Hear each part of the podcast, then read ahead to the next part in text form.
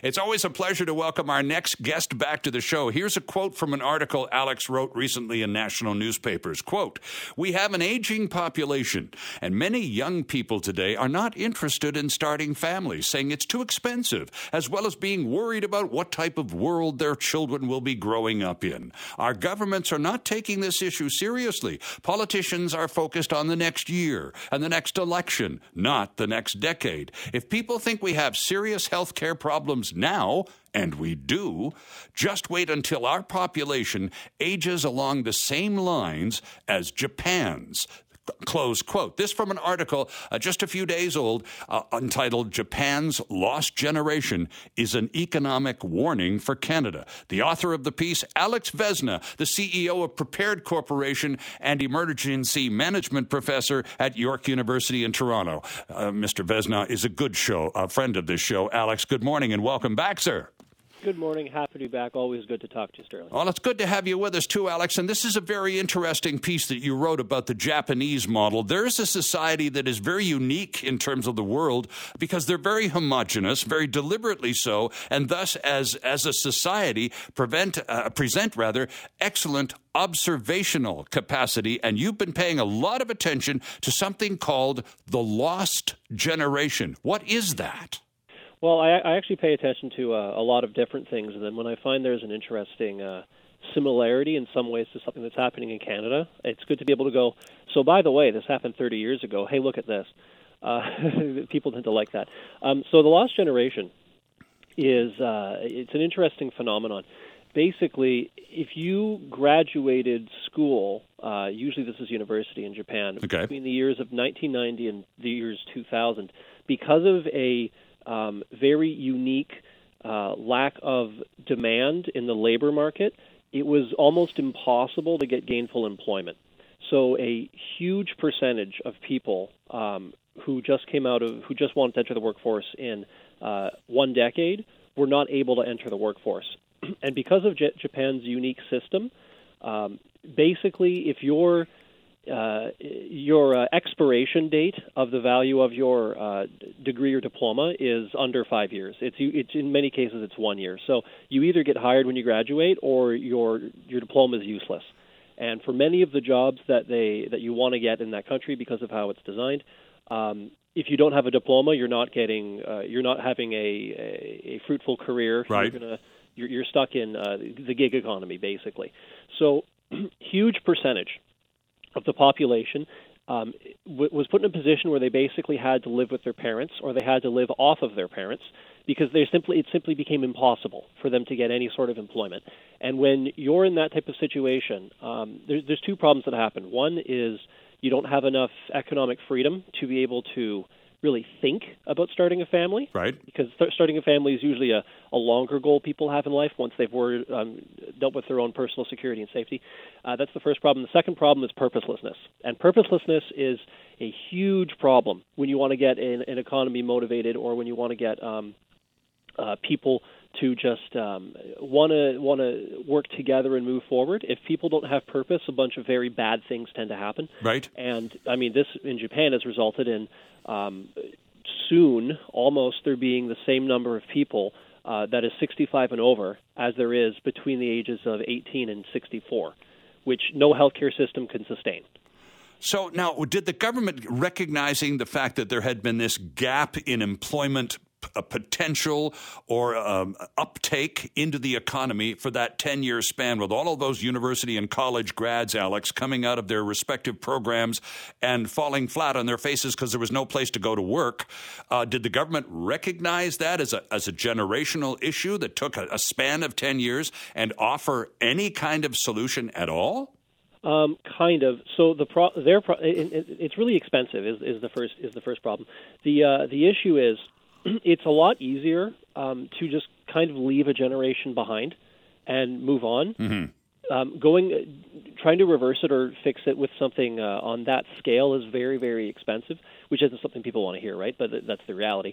Um, what they did do was they had these uh, this kind of cabal of monopolies um, that made their economy very, very strong up until the year of 1990, 1991 they sort of broke up that system and changed their economic system slightly to make it easier, but it's very, very hard to shift your entire culture on anything. But Sure. to shift your entire culture, and especially when that practice had previously made it one of the strongest economies in the world. So much so that we had, and you may remember this, um, the, the the boogeyman in a lot of the old movies like Die Hard was the Japanese conglomerate that was going to take over everything. Right, yeah. Mhm. There's a reason why that was normal in movies back then. The West was scared of how strong their economy was because the fact is it worked. So you know this this this sort of very very top heavy monopoly, um, stressful to the worker, et cetera system makes you a lot of money. So it's it's it's complicated, right? So did they do anything? They did some, but not. It's it's you can't just snap your fingers and fix 10% of the population. Exactly. it- you know, it's it's it's the, the issues are bigger than that. No, I want to get to the point of the article because we don't have all the time in the world. And here's another quote from your piece. Quote, no country can afford the health care costs of almost half of its population being elderly. For some context, 80% of a person's lifetime health care costs typically occurs in the last six months of life. So, given that reality and the, the constraints the Canadian healthcare system is already dealing with, Alex, what's the big lesson from Japan that Canadians need to pay more attention to? Our population is aging. Period. we have and Canadians need to understand how much money that we're spending on healthcare and how much effort we're spending on healthcare. And at some point, it doesn't come down to money. Um, we need to start thinking of very, very interesting solutions to uh, deal with this. Because the reality is that, first of all, you, you can't stop old people from dying, but you can make their experience of life and their experience of death more humane. And if we're having the problems that we're having now, and like we saw throughout the early onset of the pandemic with long term care homes having abysmal conditions, if those are the problems now, the problem we won't be able we, we, we will be lucky if those are our problems when we have an aging population. So we need to start having serious conversations about what we can do over the next 10, 20, 30 years to fix this problem. Uh, my big ta- my big uh, idea that I haven't costed out yet, but I think is fun, is what would happen if we trained every single person in this country on healthcare, so we wouldn't have to have so many staff and everybody was basically a nurse, which is impractical. But I mean, you know, the point is you need big ideas, like Right. right now, because they take a long time to implement, or we're going to have a very, very, very big problem. So, and we're having, we'll have another discussion with Dr. John Calvert in our next hour about British Columbia's uh, healthcare problems, Alex. And of course, they are replicated in all jurisdictions across Canada. A- And if we think we're having uh, healthcare issues now, and we are, uh, this is only going to get more, uh, more uh, pronounced going forward. So, what you're recommending here is that these conversations that are taking place, serious conversations for a change about health care and reform, other than just throwing more money at it, uh, need to include more long term projections of where this is all going to take us. Yes, and frankly, we have to start thinking outside the box. We really do. Um, ma- using large percentages of the population as volunteers to assist. Like, we really, really have to think outside the box. We have some of the most highly trained civilians in the world when it comes to things like first aid. Canadians actually know medicine better than most other jurisdictions in the world on average. Okay. We, we need we need to think outside the box here because we simply cannot afford it. Um, and frankly, if we privatized, we you would the privatization on, on this scale would result in just allowing a certain percentage of not wealthy um, elderly people to die in unhumane conditions. So th- that may be a partial solution. Regardless, we need to think much much bigger and think outside of money. We need more hands helping more bodies. Period.